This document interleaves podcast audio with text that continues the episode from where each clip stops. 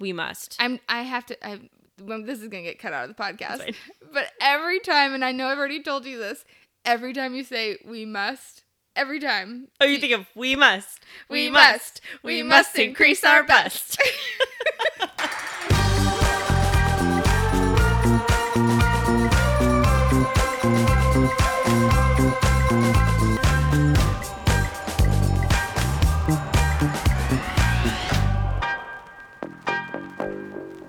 hello, hello. Making sure we are good. hello, hello. Okay, I see both. I see waveforms happening. um, Sounds like something you would say if you were on acid. if you are tuning into this, we do want to warn you there could be spoilers. We are going to talk about all types of true crime stories, um, some more explicitly than others. But if you have not listened to the things that we talk about as we get upon them, we will advise you to skip forward. Use that thirty that thirty button. You know, you know what I'm talking about the thirty second plus button. Get into some of that. Um, we don't want to ruin any stories for you, but we're going to talk about them openly. yes, So, fair warning, don't get mad at us. We're your friends. but stay tuned. Well, I got a lot of catching up to do. I How, know. how you doing? Yeah, I've just been tired. I feel a little burnt out on just like work stuff, and I I really love my job. It's not even like that specific thing is stressing me out. It's just like I'm just tired. I work through the holidays, and I Yeah. feel like I'm just ready for a break. I'm ready for mm. some sun and the beach. I you know that's what I would love. It has been cold here. It has been dreary. The it has been overcast, yeah.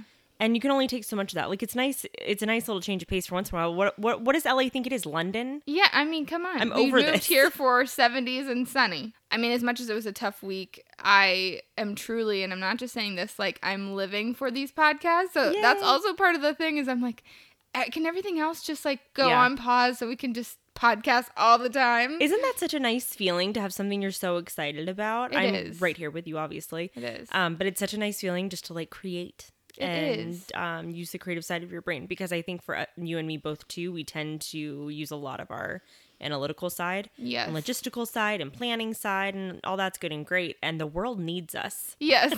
you But- do.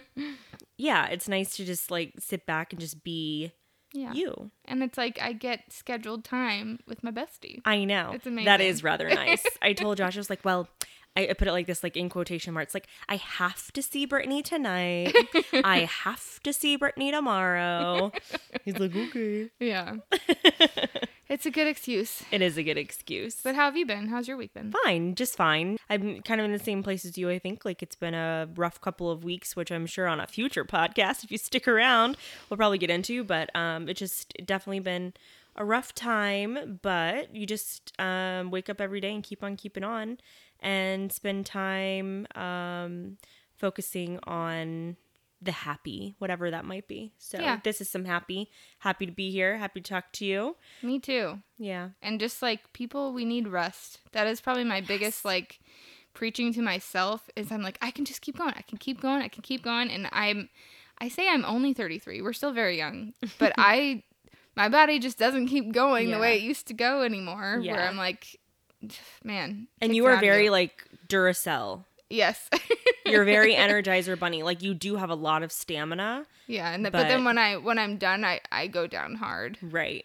So that's what I'm learning is I used to be able to like I'm like, oh I only got four hours of sleep last night. I can do this and it's like, no, Right. I can't. I can't. It's like when you get a, a like the new iPhone comes out and like the old iPhone, you do the update and it doesn't like run as fast Yeah. anymore. It's like that. That's exactly how it is. And there's I'm just looking forward to how this is gonna continue to go downhill as we age. It's fine. By the time like we're like 50, we're gonna be like iPhone sixes. Yeah, exactly. Oh man. Oh. Well, that was a positive intro, and on to more positive things. oh yeah. You know, we like to be, you know, very thematic with our intros with what we're going to be talking about for the podcast. So We do. you know. But before we get into that, um I guess we could do a welcome to episode 8, What? which is crazy. Um I mean, if you're here the last couple weeks we've been talking about marriage and getting married crazy young and maybe you found us on Instagram, Facebook, I don't know where you may have found us. The street on the street. On the street. You know, maybe that's where you found us. Um, but if you're not already following us on Instagram, make sure to do that and give us a like on Facebook. Um, we're currently releasing episodes Wednesday every week, uh, and we do not want you to miss one. So you got to subscribe so you know when they're coming out, or follow us on one of the social media places. Yes. And if you are an Apple user, do us a favor, leave us a rating, but take an extra five seconds, 10 seconds, 15, whatever it is, leave us a review, which means write out a few little words about the podcast. And it's really helpful for us because not only does it help with um, other people finding us, but it also helps give us feedback so we know what you're into and what uh, is speaking to you as we speak to you. Yes. So we appreciate that. Please make sure to do so.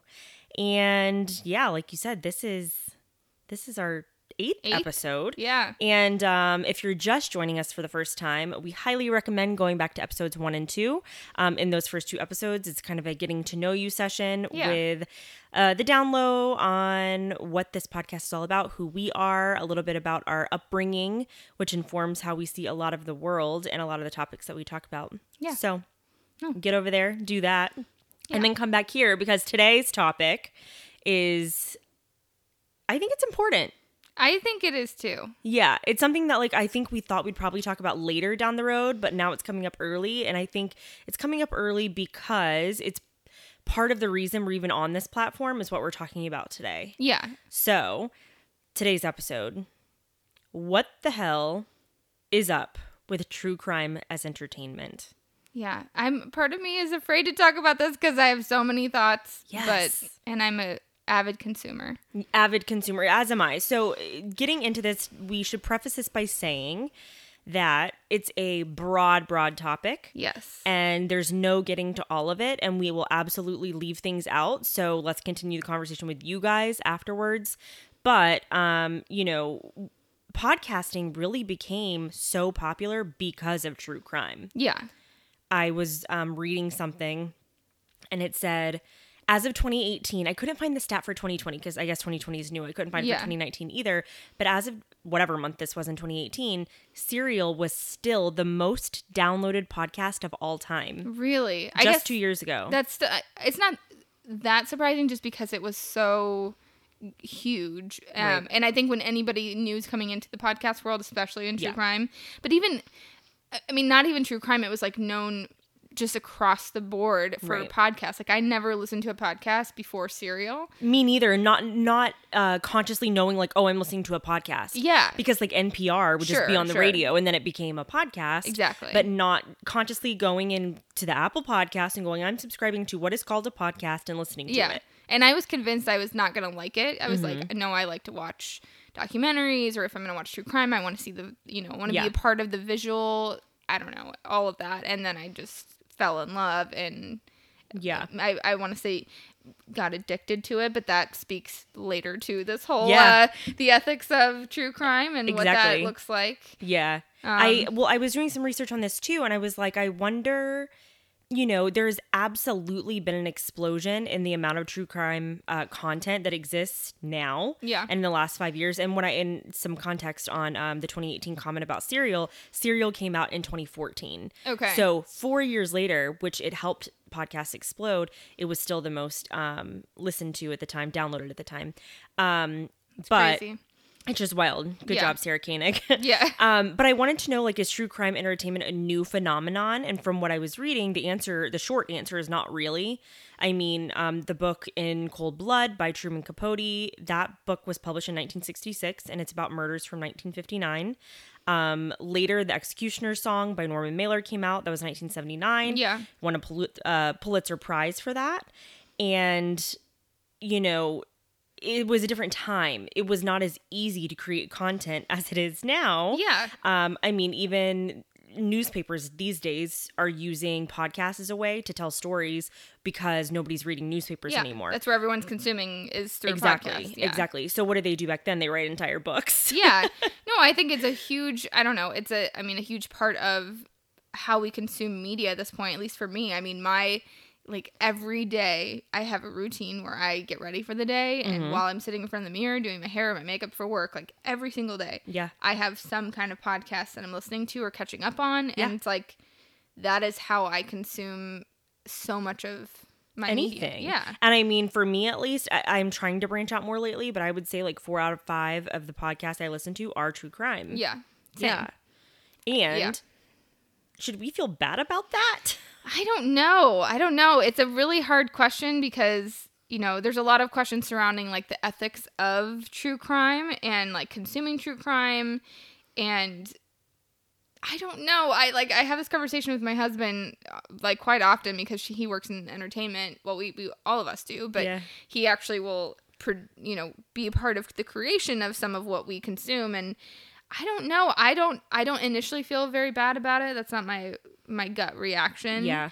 But I realized as we're going to talk in the next hour or so Yeah. about this that maybe I should feel bad about it, but I don't know. What are what's your gut reaction to it? Well, my gut reaction is that it, I feel like it's something I, I feel like I should feel bad about it and don't. Yes. Is my very short, truncated answer to that whole yeah. question because I am an avid consumer. But for me, well, something I want to touch on is like the it's like a chicken or the egg situation with true crime. Are we so obsessed with it because there's so much content being put out, or is there so much content being put out because we're obsessed with it? Yeah. I don't know. I mean, I think on some level it's cyclical. Like Yeah, I one agree. feeds the other. Yeah. But when did it really start? But I feel like I and I haven't done like a history a, a look to look back on this, but I feel like you know uh, true crime or yeah or like news stories everything if if you look as far back as you can remember i mean even just news in general is typically focused on sort of like the negative or crime and things like that and i think it's just a it's a fascination yes it's also informing people and i think that people are fascinated by it because it's people doing things to other people To other people. that yeah. they can't imagine themselves ever actually doing or i would assume that's what most people think um and so i don't i don't know i i would guess in your chicken or the egg situation i mean i think that all the content's created because we're obsessed and crazy about it Okay. my i don't know and so it's just exploding because I think it's exploding because of we have so like the medium in which to put out one like podcasts. What five years ago? I know they've Yeah. been around for a long time, but like nobody, right, very right. few people listen to them. It was not the norm, hmm and so I think it's like any new huge, you know, like before Netflix or Hulu or things. It's like people wouldn't think to maybe consume certain things because it wasn't readily available, and now I think because it is in a new f- medium it, it makes it more accessible. So maybe the desire was always there, but now I don't know. As I'm saying it out loud, yeah, I'm realizing that's what I mean. don't that's know. how cyclical it is. It's like impossible to know. yeah, I don't know. I, I think I lean towards more what you were saying. I lean towards more that we like it so much and therefore we c- keep creating it as Yeah. a society. I mean, we're doing it right now. no, we are. We're we're talking about true crime right in this moment. So, see, point proved. yeah, um, but to answer your question, um, going back to that, I think for me, where it really started, um, of all places, was reading fiction mysteries. I was obsessed with Nancy Drew growing, uh, Oh, Nancy Drew same. Growing up, um, Hardy Boys, all that stuff, and um, like my favorite of the Sweet Valley Twins books were the ones when they had to solve a mystery. I love those. Every once in a while, they'd have one that was a mystery. Um, Babysitters Club mysteries, Mm-hmm. all of these things. So, and some of them, if I recall, with Nancy Drew, were murders. I oh, I Yeah, definitely right? remember reading. Okay, yeah, yeah. that's what I thought. And like growing up watching Matlock, it was somebody got stabbed in the back every single Yep. time, literally stabbed in the back with a knife. Yep. And that's why I slept on my back for years as a child because I was scared to get stabbed They the won't back. turn you over and get Yeah. I was like, oh, if if I lay on my back, I cannot possibly get murdered. Yeah. You only get stabbed in the back. but um, that's where it really began for me. And then when I got older, and it, it, for me, it's always been about the mystery of it all. yes, I agree. I'm there with you. I, I want to know what happened in, especially when it's a thing where it's like we it's unsolved and we don't know what happened. Yeah. I'm so fascinated by that because for part of it with Nancy Drew, she was out for justice. Yeah. That's always what I wanted to see.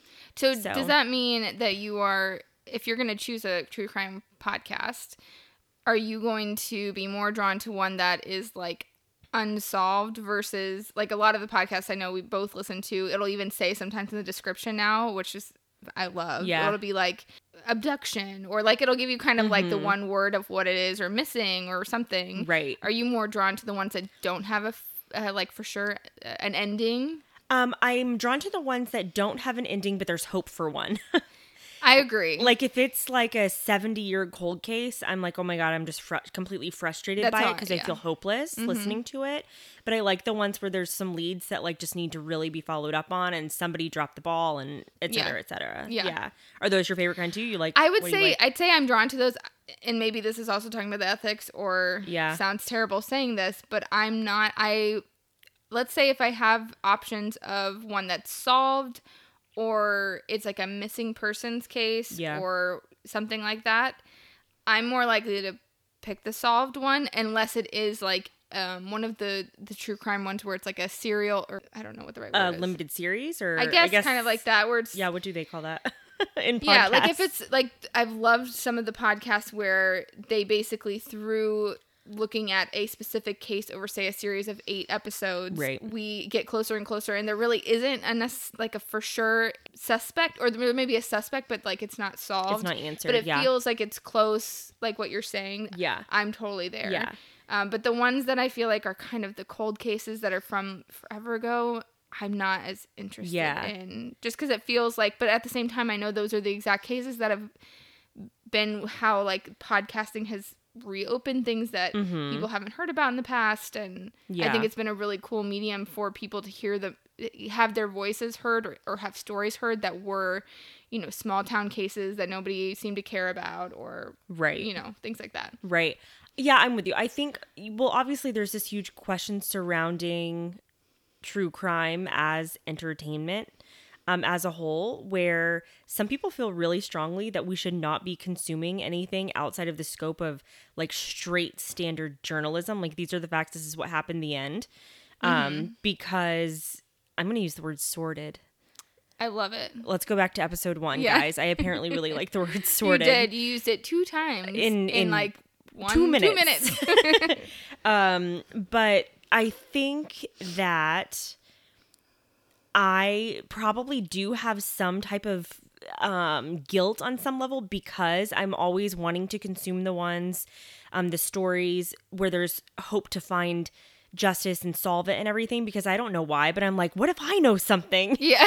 like how ridiculous is that you know what Yeah. i mean No, but i think that it is that thing in my humanity where i'm like i don't want to feel bad about listening to this and enjoying it so i need to feel useful when i'm listening and if i Mm-hmm. don't feel useful then i do feel a little tiny bit guilty but just a tiny bit Do you feel like you've only started feeling guilty because you consumed so much of it, or like you felt guilty from the beginning? i think i only felt guilty when people around me brought up that maybe i should That's feel how guilty I feel. That's how I feel. I didn't feel that bad about it at all until people were like the ethics of it, and I was like, oh, I mean, I do hear what you're saying, and you know, we've had many of the debates, uh, Curtis and I have, but just like also just for fun. But I, I don't know. I feel very torn about all of this because I think there's this fine line where I I understand it's entertainment and we're sort of glorifying the criminal and not shining the light on the true story which is the victim but I I don't I think most I can't I don't know I know I shouldn't generalize but I feel like most of the podcasts I've listened to I don't feel like they're glorifying no the you know it doesn't sound like it's somebody that's like look at what this guy did. It's so cool. Like it's like it's not not that that's what people are saying either but i just don't see how it's that different than like making movies or fiction you know making fic- Yeah. fictionalized murder movies and then everyone loving those. I think that's weirder. I do too. Like when you really break it down i think it's stranger to sit down and imagine up like a sick horrible crime Yeah. murder rape abductions whatever it may be and have people act out these roles than to um hear about learn about whatever the case may be listen to a story about somebody who actually did it which is terrible but it actually happened Mm-hmm. i feel like it's almost worse to imagine it up I agree. I don't. I like. I don't understand like the slasher movies or thing. Like, I mean, I love me a good thriller. Don't get me wrong, but right it's I just don't see like if you have no ethical problem with those movies, then what is the problem with telling somebody's story. Right. And I truly feel like most people who are telling somebody else's story, so whether it's a podcast, which is what we're talking about, or, or I mean, we're not talking about podcasts, but true crime in general and entertainment, Yeah. I don't think people, for the most part, are set out setting out to not keep like a victim's family in mind or them in mind and it's like sometimes maybe the story gets out of hand or like the most of the details unfortunately are a, the crime scene or what Yeah. happened to them and so we may hear more content about that because we may not know as much about the family or the victim and maybe that's something where that should be modified so that I don't know, maybe it's seen as less unethical. Well, yeah, well that's something I wonder too is like um do we make these terrible criminals famous? And we do is Mm. Yeah, the thing. we do. We remember without a doubt. I think this is weird and kind of sad, but it's true. We rem- almost there's there's certain cases that are different, but most of the time we remember the murders by the murderer's name versus the murdered name. That's true. I mean, there are examples, JonBenét Ramsey, Yeah. or you know things like that, but um, but most the, of the serial time, killers, we we remember, remember Ted Bundy, but we don't remember the gr- names of. I don't so know many, any I of don't them. know any of them either. Yeah, and that's kind of sad. So I do feel bad about that. I don't know how to fix it, Mm-hmm. um, and I don't know like. I don't know what to do about it. What you're talking about with the family and stuff like that. I always wonder with these podcasts that do the bigger, like the serialized kind of things, where it's like eight, nine episodes or whatever. I, I sometimes the families are involved and sometimes they're not, Mm-hmm. and I always wonder about that. Like, how does the the journalist or the reporter or the storyteller feel if they don't have like explicit blessings from the yeah, family? permission from the family. Could you do it? Could you like tell a story about somebody if you didn't have permission from the family? If I if I didn't have permission in the sense of they said no, or in the sense of like I couldn't get a hold of them. If you couldn't get a hold of them or they didn't respond? Um, that's a good question. Because like you gave them the opportunity. Yeah, and I mean, I've thought. I feel like even when I've thought about us making a podcast, I'm like, ooh, even though it's super saturated, I'm like, it's what I love to. You know, I could see us being great investigators and making a crime podcast. So I Oh, have thought about this before. I know I am a great Yeah. investigator. I've investigated quite a lot oh, in I my know day. you are. I know you are. um, I guess the answer to that question would be. I- I let's let's put it this way: if I could get in contact with the family and no one, like, and I sort of like, we're not talking. I reached out to one person.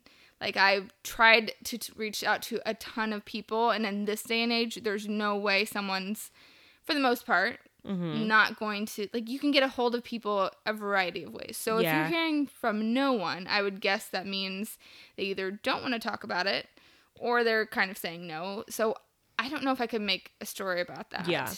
I wonder if there, and I don't know the answer to this, but I wonder if there are any of the big ones that we've listened to where that has been the case, where they did not get a response, Yeah. or um, they didn't get, or they got a no, yeah. and they made it anyway. I wonder if that's the case. I, I- would think across the board, I would feel. probably not.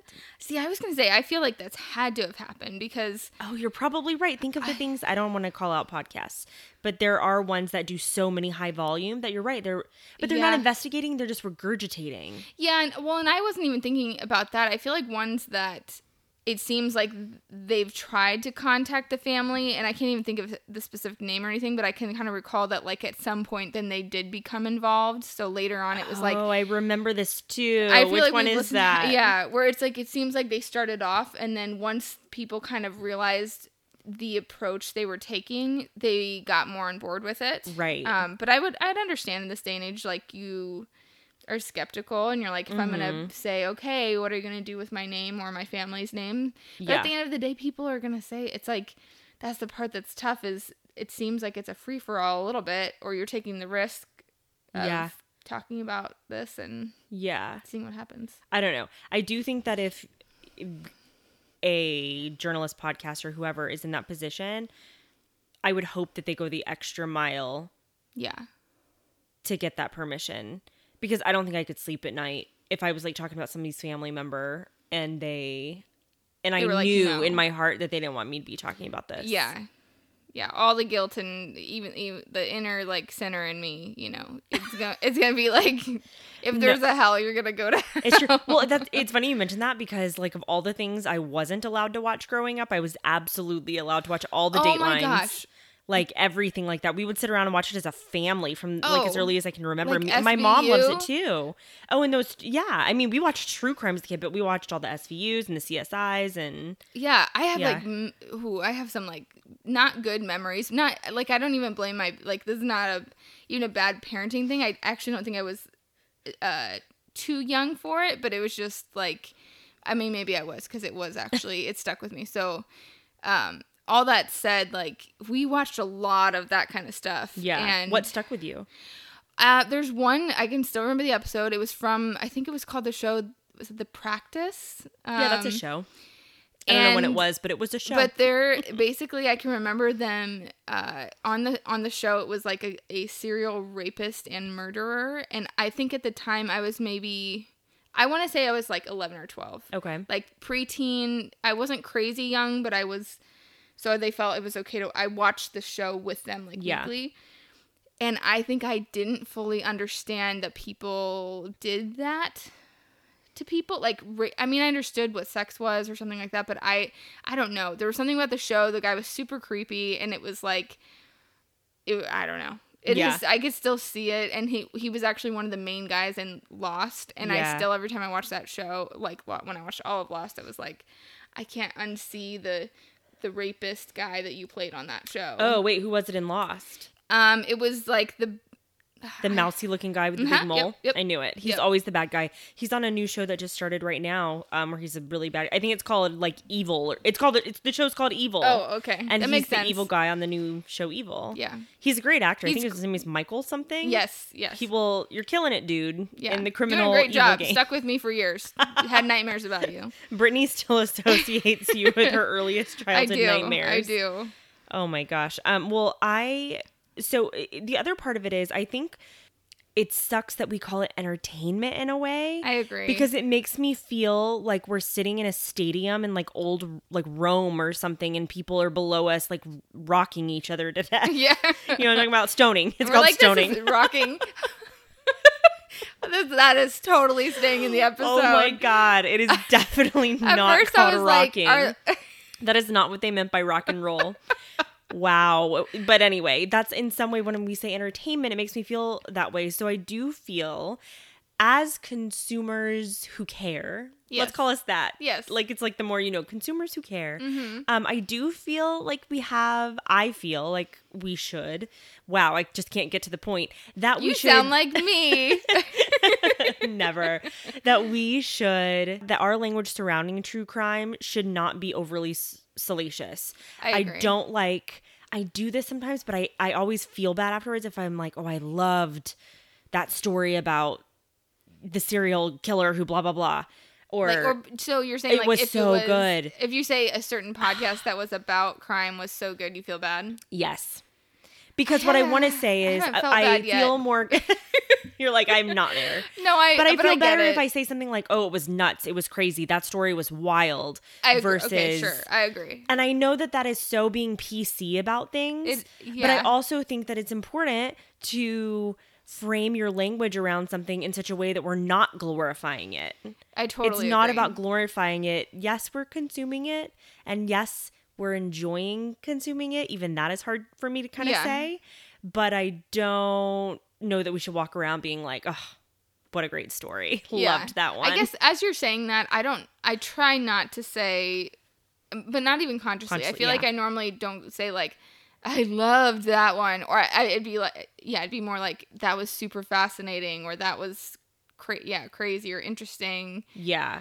But I'll, I definitely think it's good to be mindful of Yeah. how we're how we're talking about it. Yeah. I don't even know how I got off on that tangent. No, it's good though. but I it was a good it was a good tangent. It I was. don't I I don't want to tell you about all the true crime podcasts I love in that way. Yeah. we have the list. I mean, I know we said it in maybe episode one or two, but it's like I feel like we've consumed them all. Pretty much. I'm behind on a couple. Yeah. I mean, I know it's not all, but it's like it's really bad when it's like I'll start a new one, and if it's like the the type where it's not serialized and it's just you know one episode is one story, Yeah. I get this. Maybe this is really bad. I'm like sad when I already like I'm like oh I already know. I already know the story. Oh, I already know the story. Yeah, and then I don't want to listen to it because I'm like I've already heard it told like 50 times. I so- know.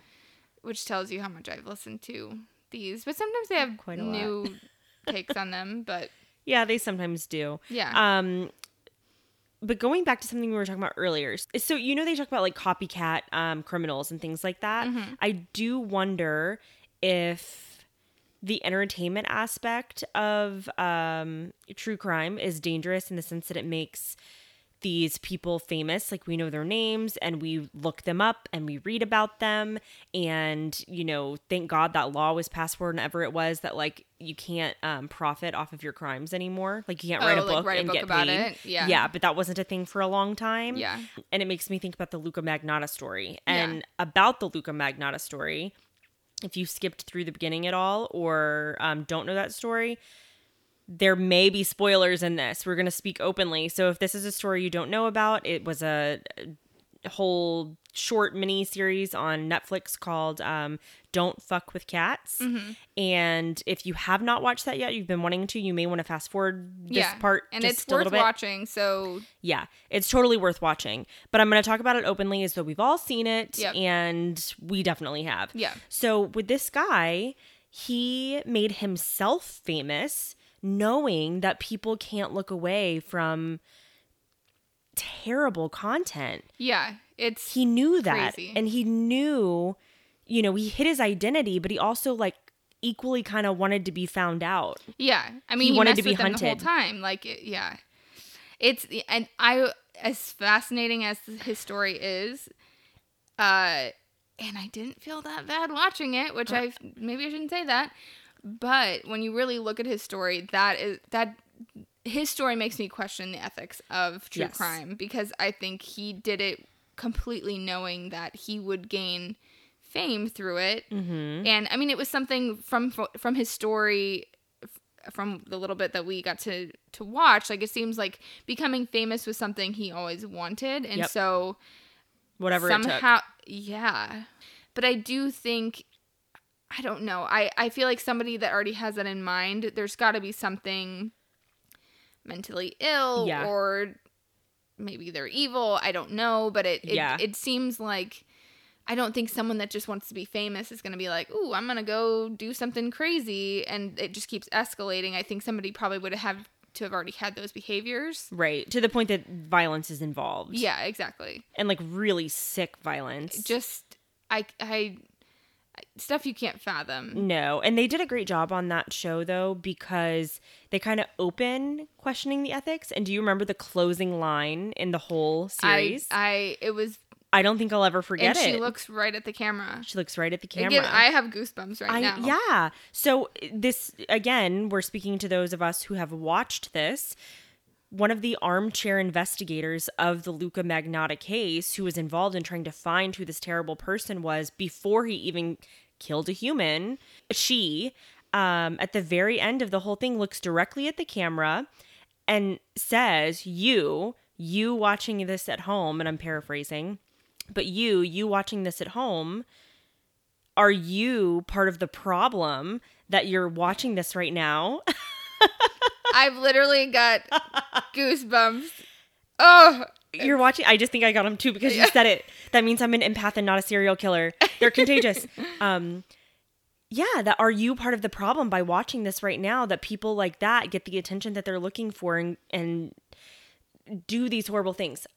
I don't think so though because I, I- don't think it's yeah. common enough. I feel like the question clearly presupposes that there is a problem when she Yeah. says are you know whatever it was again paraphrasing but are you part of the problem?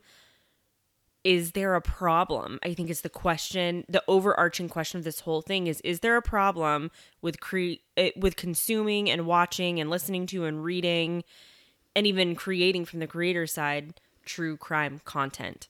And i don't i don't know that there is a problem yeah. I mean, I think it's obviously subjective. Maybe some people might think it's, it should be something that's black and white, but I don't personally think it's a problem. I think I don't find there to be an issue when you are telling a story of something that happened. Like I know it's maybe a stretch to be like this is a part of history, but it literally is a part of history. Maybe it's Yep. not a war story or a famous, you know, about Hitler or something, but I just I guess when you I don't know, bring up somebody like Hitler, it's like so we're allowed to tell all these stories Mhm. of, you know, genocide and that's okay because it's a part of history, but these like individual stories That's actually a really great point. No, that's a really great point because this is someone's history. It is. This happened in the scope of humanity and it affected. The thing that you have to remember too is we always think about the family, the family who is affected. Absolutely, we have to. But think about how many people know you. Yeah. It's not just your family who gets affected. Yeah. It's an entire workplace. It's an entire graduating class from college, from high school, from childhood. It's, you know, people from past churches you were at, from Yeah. every club you've ever been involved in. And it not it's not just the family. You know what I'm saying? It is that idea True. that like one life reaches thousands or whatever. yeah, yeah. It's this ripple effect. But I've never thought about that before because I've thought about that argument a lot that you just said about things that are more like history. Yeah. This is still history. It is. And I you think know it's what? too personal for people, and that's why they feel like it's like it's too close, and so therefore it's uncomfortable, and therefore we feel bad about it. And it's Right. like you, in a way, we should feel bad about. I don't feel bad for watching it. I feel bad for the shit that people have to go through from the Yeah. The p- dealing with you know there's people who have not been able to have didn't have access to mental health care Mm-hmm. or had a terrible childhood or something and they did like terrible shit Horrible things. you know and i think that's terrible but i don't think there's a problem with being informed about that any more than there's a problem with us learning about history Right. of hitler or something And on the flip side of that, maybe there's a positive. Maybe it's unethical to not take an interest in these things. yeah It- I'm not even like that sounds like almost laughable. Like I'm almost laughing at myself, but I'm not kidding because if we don't take an interest in these things, we're ignoring that it happened. Yeah. And these people who, you know, I'm talking specifically about murder here, just for um, argument's sake. These people deserve for their stories to be told. yeah Which brings me to another point. I don't mean to divert, but no go for it I'm gonna. I think I mean to divert. I'm gonna divert. Um there it very interestingly, it's classism among true crime consumers. yeah Where there are some people who are like, I'll consume I feel like we should have a drinking game where you drink every time we say the word consume in this episode. it's a little late, but you can just Yeah, guzzle just- just, just- guzzle a 750 mil right now to make up go. for all the past consumes and you'll be caught up. yeah Um there are people who say I will only watch consume whatever true crime content of a certain caliber. It has to be done in a certain way, and if it's not done in this certain way, then it's too lowbrow for me and I consider it to be um unethical. Interesting. Yeah. So do you have like any examples in mind or just kind of well, no, there are. I mean, even there's like a whole slew of people who are like, I won't watch Dateline. Yeah. I won't watch the Snapped episodes. Oh, yes, I won't watch the investigation discovery sort of things because it is not produced on this. It, it, it doesn't feel like a journalistic piece. Yeah. You know what I mean? No, it makes sense. It does, but I one so that's a thing like there are people within the community who are all enjoying this for lack of a better word and seeking it out um and using it as entertainment but even within it there are divides Yeah. I Are you saying watch like it all Sorry, go ahead. Oh, no, I do too. Are you saying like highbrow versus sort of lowbrow? Yeah. I mean, are you referring to like it would be okay for people to consume it if like let's say it was a news story, like an extended news story Right. versus like there are some podcasts that every single episode is a different story and they're just facts and then there are other ones that have facts but it's also a lot of conjecture and opinion Mm-hmm. where it can be completely unfounded yeah. and they you know m- maybe accuse people of being evil when there's mental illness involved evil when there's economics involved and you know social class upbringing abuse Totally. whatever the case may be i guess maybe in a certain way i am a little classist within the genre, but I also consume both. Yeah, I consume both as well. It's yeah, it's tough because okay, I think if we're, let's talk about we've talked about podcasts a lot, but Yeah. let's say television, so like a 48 hours or a 2020. Yep. You know, I can I I don't mind those. Are they my favorite to watch compared to say like a really well produced Netflix miniseries? Right. No, I'm going to pick the Netflix miniseries because it's m- easier to consume. Um, but then, yeah, I guess you get into that gray area of is one, but I don't know. I feel like 48 hours or 2020, sometimes that can seem more. Mm-hmm. It's not even um, salacious. Does sound a little extreme, but I think all it takes, and I work in the TV industry, is like all it takes is a couple lines of what we call like sound bites or interview bites of you know something kind of cheesy sounding and all of a sudden like somebody's turned into a suspect that was never a suspect before you know Right. um, whereas i think sometimes the the mini series sort of allows you to have more of an investigation and like a bigger uh, take a bigger picture at the at whatever story you're looking at Yeah. and I think those one offs, even though I consume them all the time, I think the problem with them sometimes is if you are not just delivering the facts, then you do get into this gray area of like generalizing or making assumptions Right. about people that you really haven't don't know the information that you don't know at all. And I mean, Mhm. yeah, I'm thinking right now as you're talking about like a Dateline special, and half of the voiceovers questions, could she have been in That's the exactly- home? You know what I mean? And it's Yeah. like that question may not have even actually existed in the investigation. And so maybe, maybe there is. eh, God, I love it. The, I don't love it. I just. You just got I did. I just like broke my own rule, but I enjoy this. Ah, man, you know what it is? It's like watching Matlock and like those kinds of things from back in the day and Columbo and all these things were so private eye. You know what I mean? And that's how it feels like somebody asking those questions. But maybe there is an ethical responsibility to give it the due diligence. And if a story can't actually be told in a 42 minute, you know, made for TV episode, maybe it maybe it shouldn't be told. I was gonna say the same thing. I think maybe that's a question, a good question. maybe it does need to be like a longer Yeah, ep- e- you know mini series type situation just out of respect for the fact that like you're truncating this to the point almost of it being maybe ridiculous Yeah. I kind of want to touch on or like kind of go back for a minute about if we go back to the Netflix, it's Netflix, right? Uh, the don't, Don't fuck, with the cats. yeah i believe Okay. it's netflix so if we go back to the Netflix, and again, if you haven't watched it, spoiler alert. Um, but do you feel like, in terms of ethical, if we're talking about the ethical ramifications of things like this movie, but also bringing into account what happens in the show, is like basically the internet sleuth, which has become. I mean, it's probably been around for a while, but it's become such a huge thing now because Yeah. everyone, number one, is fascinated by true crime. They're listening to all these podcasts, they're listening to or watching all of these documentaries.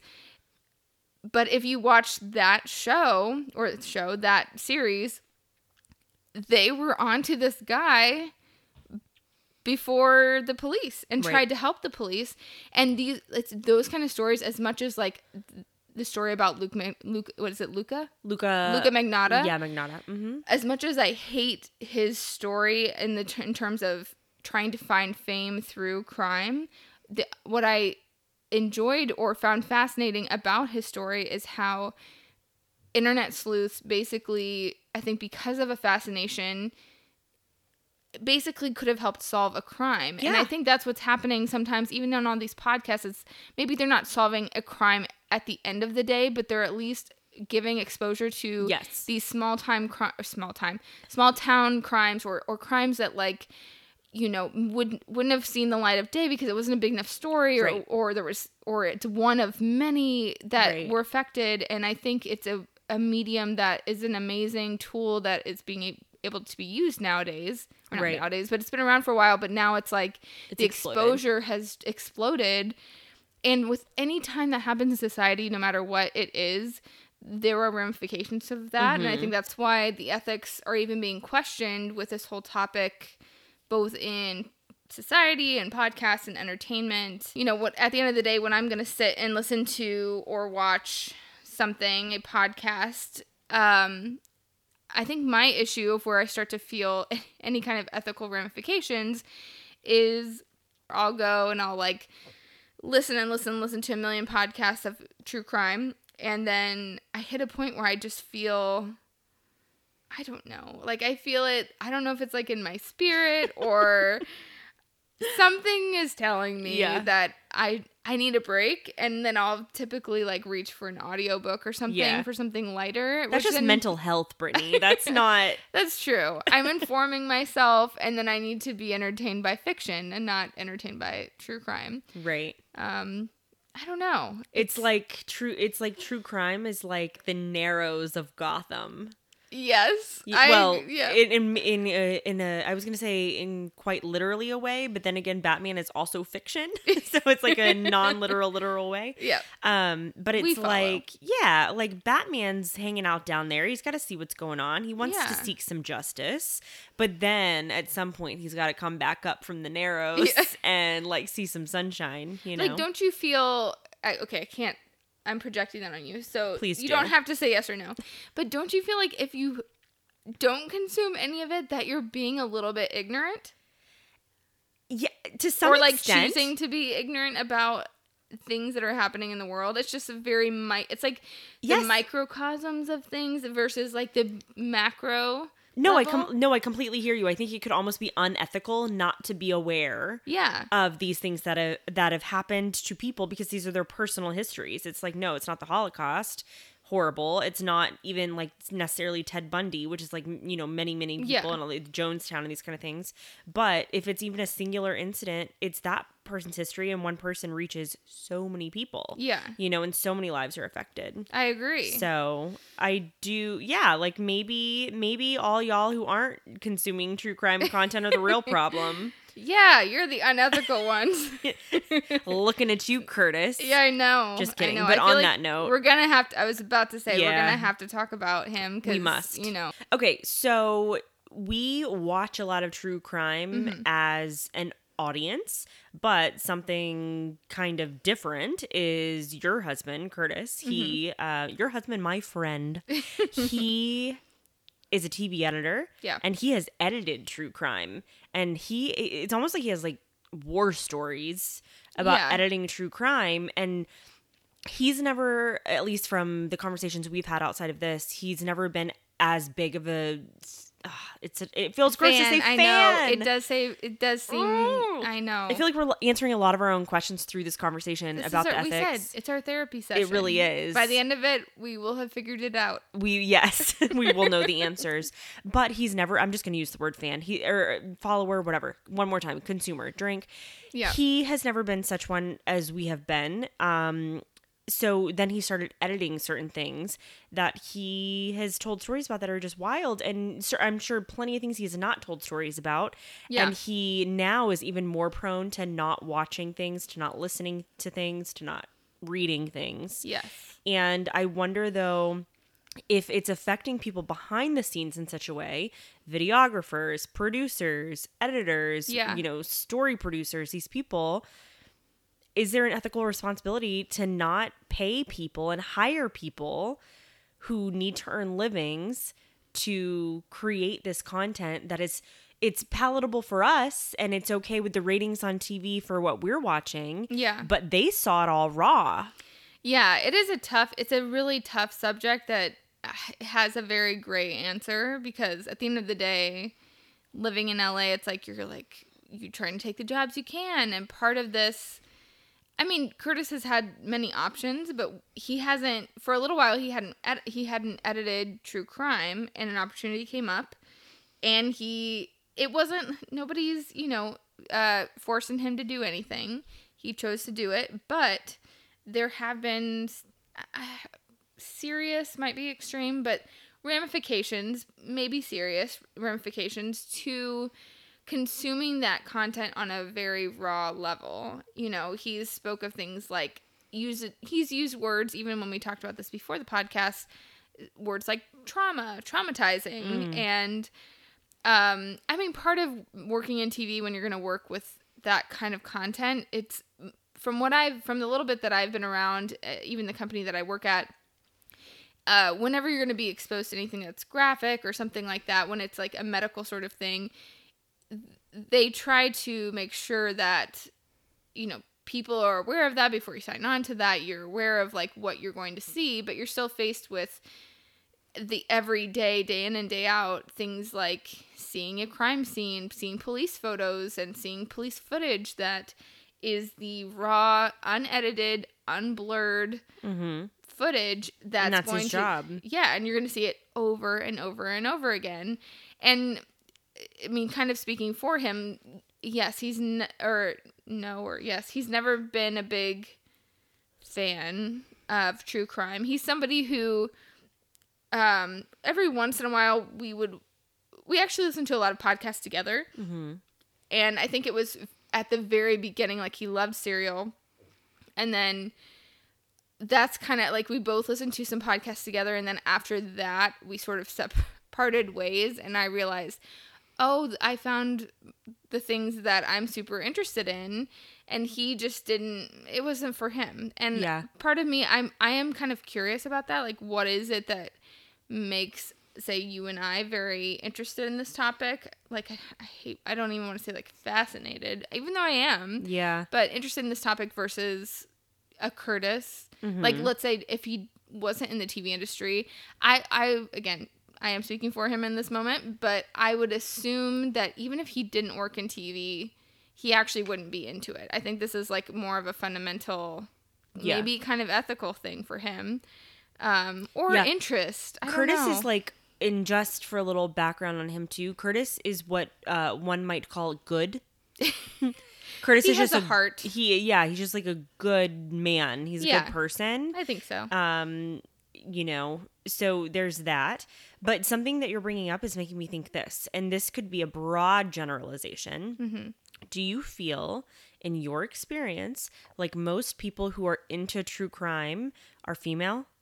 Yes. Me too. Yes. And I'm wondering now through this conversation because it's a good one. I'm having a good time. Me too. I'm wondering if part of our fascination might be that um, a lot of these stories, obviously not across the board, men get murdered all the time, but most Yeah. abductions, rapes, murders, all these things are violence against women. Yeah. And so I wonder if there's something to do with our interest being like um Like, almost the empathetic. Victims, I was gonna say like we're the victims in the story. Usually, Yes. he may not be interested because he would be Right. the criminal.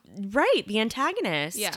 I don't know. It's not something I've ever thought about. Yeah. But I wonder if there is something to that that we're empathizing, we're um connecting, relating to these victims who are typically displayed in these stories is No, that's a very good point. I hadn't I really thought about that either. Yeah. I don't know, but that also brings up the question of the stories we hear about most are about we're both white women. Yeah. And man, this is going all kinds of places. It is. We're, both t- white women. We are touching all the things. I hate calling myself a woman. I know. We're we're twenty Girls, can I call like I know we're supposed to be like I'm a woman, but like something about it I'm not into. Yeah. Which has a whole other conversation Depends about on the context, but yes, Yeah. I mostly agree. Yeah, you feel me. You feel Yeah. me. But I wonder then too if because if the, it's again chicken and the egg thing where mm, so many of these stories we see are people who are like us, look like us, Mm-hmm. when there are plenty of people who have been harmed, injured, murdered, raped, killed, all these things who don't look like us, but their stories aren't being told. So the people who are consuming true crime may not be look like us Yeah. they're not consuming Yes. as much. But I'm literally just having these thoughts right now. Yeah. Like I wonder if like we're the biggest demographic of consumer because they're telling our stories more than other people's. I agree. I've wondered that too because I think there's been a couple podcasts where they've mentioned this, where there's been a story of like an African American woman or uh, indigenous women. indigenous yep. women. Yes, there's been a there's been several amazing podcasts about them, and I think like that's where this sort of movement or whatever movement or like influx of Mhm. mediums um, has been incredibly helpful. But at the same time, I think because we aren't seeing a multitude of different races and it's mostly white women and yep. sexes and that like the people who are consuming them are people that identify with the victim typically Like, oh, it could be me next. yeah which is sad i mean it, it like on the one hand it makes sense it's like the whole like bachelor situation where you know you look at the demographics and like Yeah. it's you know it's unfor- it's very it's unfortunate and i i hope that there will be change soon um but it it's it is interesting Yeah. and i i'm curious if you know if more stories were told If more of us would be paying attention. You know Yeah. what? Let's call ourselves payer attentioners because I don't want to call myself a fan. i know i don't either yeah. payer it- attentioners yeah That's a terrible thing. We It's payer okay. attentioners is the worst name I've ever come up we're with in gonna my be life. pas we're just going back to How can we make it be PK? yeah um Payer attentioners. i was gonna say something knowledge but i don't know Oh, what the p good. word would be yeah, I don't know. It's a Yeah, terrible we'll idea. PK stands for pastor's kid, preacher's kid. We're just trying to get there and make Yeah. it full circle, which we clearly can't. But man, I feel like I've uh tapped a little well here is how I feel. i think so too of just like questions to ask myself. And if I am going to, you know what it is too? I feel like if I'm going to consume this content, do I do I have an ethical responsibility to take it a step further? Ugh, and I don't even know how, but like in the instances where it's unsolved or, you know, I don't know, like should we be um, you know, lots of times which is great, they put out um GoFundMe's and things like that to support the investigations Mm-hmm. Yeah, and things. yeah. Like, do we have an ethical responsibility to patronize these types of aids? I don't know. Yeah. No, I think I think it is a tough it's a tough situation Yeah. to figure out how to navigate like how are we how can we do the right thing or or be Anything. yeah. Yeah. I don't know. I mean, coming from a background of par- you know, like my background was a missionary kid and you raise money to give to some person people would donate money churches would donate money to my parents to go overseas and help people in africa. Yeah. and i feel like in a way you know part of what some of not i i'm not going to speak for all podcasters. I don't know what everybody's intentions are but i think there are some very good ones out there. There are a lot of podcasts out there about underrepresented communities and i think if you take the time to pay attention listen to what they're saying there are opportunities of ways to help and i think that is one way if we're trying to be more ethical about consuming true crime and, and it being less entertainment versus non-entertainment or no I, that was the same thing being entertainment versus not entertainment um, i think that's something to check out Yeah. you know because maybe it is contributing towards a sort of general place that is helping others in the long run i don't know Right. Like sure. collaborative justice. yeah Like we're working together for a greater good. But I think the thing is, is like, are we all doing that? No. Are we always going to do that every single time? No. Um, but might we? yes. yeah. And therefore, I'm coming to the conclusion that I think as a whole, um, I don't think people should feel I don't think people should feel bad yeah for being consumers of true crime content. I think we I should be conscientious. I think that we should be empathetic. Mm-hmm. Um, if you're watching it and you're, you know, getting some kind of weird glee out of it, and it, it gets to a place, you know, we chatted with Curtis about this one time, but it gets to a place where it's almost like smut for you, then Yeah. you're there's something wrong with you. yeah You know what I mean? There's something wrong with you. I don't think that that is who um, viewers, watchers, listeners as a whole are. yeah And um, I would actually, on some level, say that those who do consume a lot of this content might be some of the most empathetic, Yeah. um, conscientious citizens, honestly i think so in too certain ways. It's like these are the people who are like I mean, I know we're safety talking about first. ourselves. We are. well, we're awesome. safety first, you know, um, kindness first, you also trust no one. Yeah. trust no, you know, don't be stupid, don't be an idiot. Is that like inherently victim blaming? Yeah. I don't know, probably, but you know what I'm saying is um I I don't think that we're evil or anything like no, that. No, I don't think so. I, and we don't know. No, And we that's don't thing know. about- I'm not saying we know. we don't know, except I'm right. Except she's right. We told you when you're gonna join this in, in on this podcast with us, we're not gonna answer your questions. We're just gonna give you more questions to go research yourself. Absolutely. Who has time for answers? I know. I don't know. Um, I think that these are questions we have to. I think we have a responsibility to ask them Yeah. and continue talking about them. Um, wow. Okay, so that was a lot. We definitely we want to have a conversation with you guys. So let us know your thoughts. What did we not hit on that we should be talking about? Um, this like I said, this could be multiple episodes. Yeah. Um, but it, I think it's something that we just need to stay aware of and not become. It's like you don't want to sink down into becoming like the lowest forms of humanity. Like we're, Yeah. you know, you want to ha- have something good come from this type of content being produced. So that's that.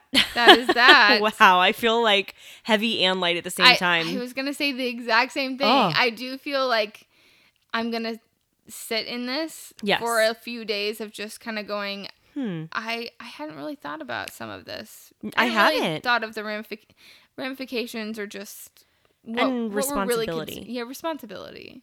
You're Yeah. the best with words.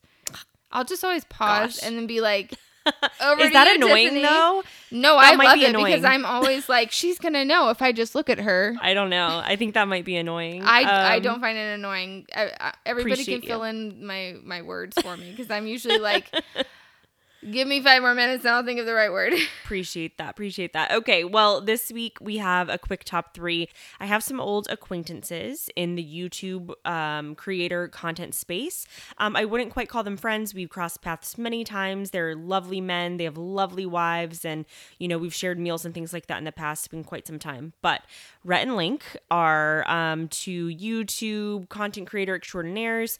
Um, they have a great podcast called Ear Biscuits. And for the first time ever, I mean, they're YouTube pioneers. Yeah. But for the first time ever, they talked on their podcast in the last couple of weeks on a couple of episodes um, about their past, their religious past, their upbring- uh, upbringing. Really? Yes, and I knew this. I connected with um, Rhett's wife about this in the past, but they, um, in the past, were extremely evangelical. Were completely raised I did evangelical. not know any of this. Yes, um, we're involved in like the LA church scene at one point, um, and all these things. And so, really, for the first time ever, they're telling on their podcast, Ear Biscuits, their evangelical story. So it's interesting to listen to these two guys. They've been best friends since first grade. They might be 40 now 37, 38, 39, 40. I don't know. Um, and, you know, they've gone through this whole journey together. And now, for the first time ever, they're telling the story of their their good religious past and the of deconstruction of their faith too Yeah. which is really interesting so um we started out in the Yeah. i'm gonna i almost said public eye to all all, all of you guys but we started out um you know immediately out of the gates talking about our evangelical upbringing Mm-hmm. and these guys it's taken them you know 15 20 years to do it and they're doing it now and i'm proud of them and it's a very great listen from two male perspectives yeah. Oh, I'm definitely gonna check that out. I'm super really should. curious. It's great. I feel like We we, will link to find each other. It's like eventually you find the people, you start Yeah. talking about it, and you're like, okay. Oh, you too. Yeah. That's exactly what it is. It's like there's the Me Too mo- I was- movement, Yep. and there's the You Too movement, and Yep. this like I don't know. like Um, you too. Yeah, exactly. And I'm not talking about the band. okay, welcome to my cheesy humor. Okay, um, so that's number one. Number two, um, there is a photo series. It's from 2017, but it started making the rounds again. Things just do that sometimes, Yeah. which I'm glad Like for fashion. because yeah, like fashion. this is back um, from 2017. I never saw it then, so I wanted to talk about it now. There's a photographer named Chris Buck. He released a photo essay titled "Let's Talk About Race," and in it he juxtaposes Caucasian women against women of color um, in stereotypically reversed roles. So, for instance, there's like a bunch of white women um, in a nail salon and they're giving pedicures to Asian women. Yeah. Um, there's a scene where there's like a little girl, a little white girl, looking up at a wall of toys in a toy store, and every single doll is a doll of color. Yeah. And then there's another scene with a Latina woman who is in a luxury suite and she's, I don't know, reading or on her phone or something. I can't remember at this exact moment, but she's looking at something and there's like a white maid pouring her tea and she's ignoring her. Oh. Yeah. And it's such powerful imagery. And even in talking about this, um, it makes me think back to what we were talking about earlier about, you know, are we such consumers of um, Yeah. true crime because we're seeing ourselves reflected in it? Totally. and I so think that that's such a tie-in. I think that these, you know, looking at these images, it's like you don't want to be a little girl who's Latina, African American, Asian, whatever the case may be, um, you know, Middle Eastern, and looking up at a wall of no one who looks just like you. Yeah. And they're showing, and we are so accepting of the opposite. We see it all the time, we Yeah. don't think twice about it. yeah. And um, it's just really powerful. I love that it's come Sounds back around amazing. Yeah. beautiful. We will link. You have to look at these. And if anything, it's just something to pause on and ruminate about. Yes. Take a minute. I agree. Yeah. I'd be interested to see um a series done not to even say this in a joking way but like of a male female reversal Oh my God. Yeah, that's a I think- great idea. yeah. I wonder if somebody's done something like that. We should look that up. we But should look that's that up super smart. And I thought that was interesting too because the photographer of this is male. oh yes And I wonder what led him to um, do the female perspective and not just the male, The male- um, race reversal. yeah oh interesting yeah know? true yeah, yeah, yeah. I don't know. But that is smart. I want to see that. I just think it'd be like I had this. I mean, this is kind of a side note, but I had this thought earlier when I think it, we were talking at work or something today, where it's just funny how when we're looking, you know, in the jobs we're in, we we bounce around a lot. So we are talking about just like different jobs we've had, and it's like most of the guys my age, or I would say probably most guys, bef- you know, who are older than us, you know, you see a job for a receptionist, Yeah. and you just the guy it, somebody told me this at work they're like you it's like you almost just go oh that's not for me that's for a woman looking for a job and i just i'd be interested to see a what it's a photo series Yeah. Something done in that way where i know at, at this day and age a lot of the guys are I, i've been around in the whole me too movement it's like i know they're hearing what we're saying but i think a visual representation could be very interesting Ooh, that's powerful. If this has not been done and you're a photographer, yes this might be something worth exploring. yeah Go make it happen. Send us Do a it. link. We're here for it. yep Yes. Um, and the last thing I'll mention this week on my top three, again, is going back to the theme of the week. But I do feel like I want to recommend the new series on Netflix, a three part limited series. It's called Killer Inside.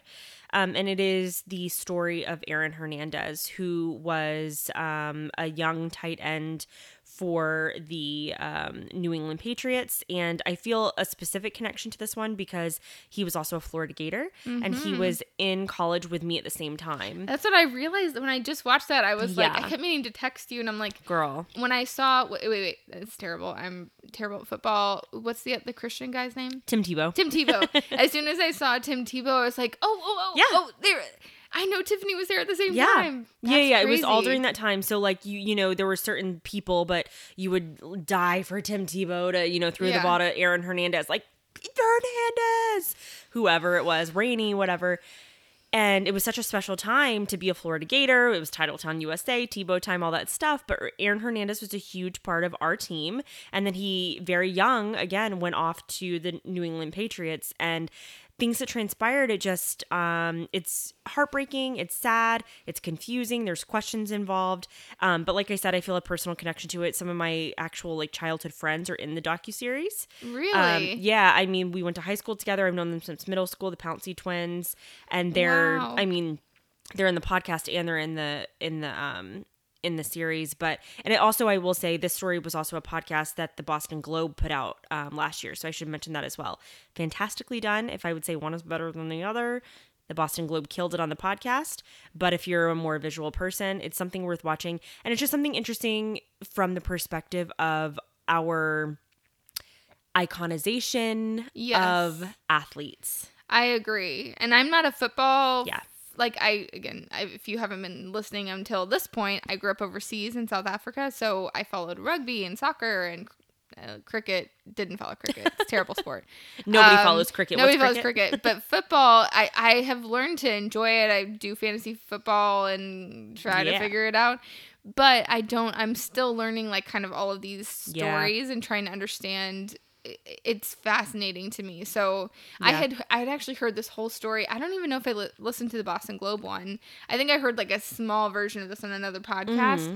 And I, to be honest, at the time I barely made it through it because I was just like, Like, who is this? What is don't-" this? It wasn't Sure. significant to me but seeing for me and i would love to check out the boston globe one um, the visual part for me of just following the story Yeah. was helpful for somebody Yeah. just not as familiar with the game and just seeing all of it but it was Yeah. very well done i, I enjoyed it Yeah, and the last thing I'll say about it too is it al- also if you're not like the, if you've listened this far and you're not the biggest true crime person, this particular story also opens up um, medical questions. Oh, So a huge thing if you know a bit about murder and serial killers and things is oftentimes there is a history of traumatic brain injury Mm-hmm. with these people and um you know football is high impact it is a high impact sport so even beyond you know if you want to call it salacious and all these things and the accusations whatever there's a scientific element to Yeah. it and there's a question of should our children be playing football? I don't know. I'm obsessed with it and do i want my kid to play? Absolutely not. No. No i learned some stuff in there that i was like i mean i know about that they get injured but i didn't understand some of the brain The stuff until which, yeah. even just seeing that is where I, I liked seeing the visual where they like showed some brain scans and you're like oh th- this this you can literally see that there's a change in whatever's happened to them from playing this football. Yeah. So yeah. that's yeah highly recommend. I just finished it the other day so it was great. Yeah. Yeah. So check them out. Let us know what you think. That's that for the week. Uh, we are excited to talk again next week. I, I feel like we're talking at you, but we're really talking to each other. if you have stuck around this long thank you. We love you. We appreciate you and we will see you next week Amen.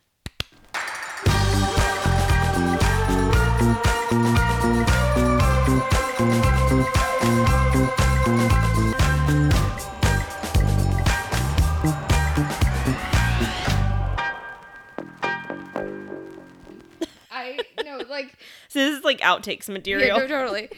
but I, at one point in my life, maybe in the future, because I listen to so many podcasts and audiobooks, I'm like, oh, maybe as a side gig, I could totally record an audiobook.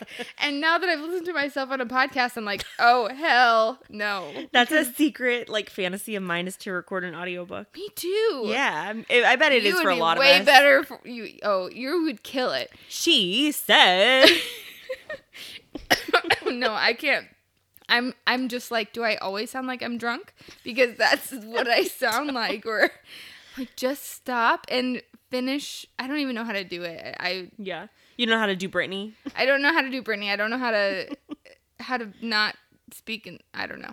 I feel I feel like I talk in such a way that I feel like I'll never be heard if I don't talk as like as possible. Yeah, you're Anyway. so articulate though. I'm Thanks. I'm envious when That's I hear kind. you because I'm like, oh, you got so much said in this amount of time, and then you move to me, and it's like, uh, d- um, uh, let me just like let me start the sentence like 50 times, and then oh, oh, but I need to No. like first start to tell the story, and then I need to take five little like side trips, and then I'll come back to the story, but Well, I'm not quite there. It's a little conversation hopscotch. Uh, yeah. But all the time, notice. and then I'm like, and then I get back to the, you know, and I'll listen to it over, and I'm like, I'm following, and I'm like, nobody cares about this whole section. Just here's the start of the story. this is where you go.